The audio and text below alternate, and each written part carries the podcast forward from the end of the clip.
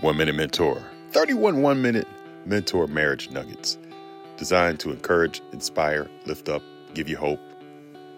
You know, sometimes you get into a fight with your spouse, that thing could rage on.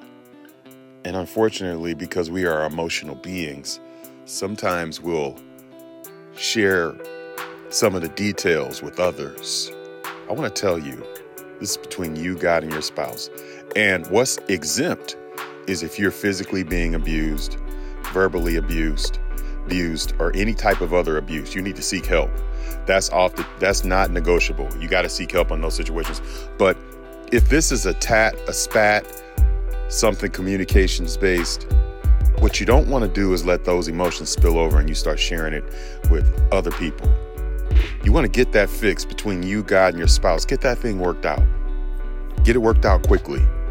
Get it worked out between you all. For now, this is Ed Harris. It's been your one minute mentor.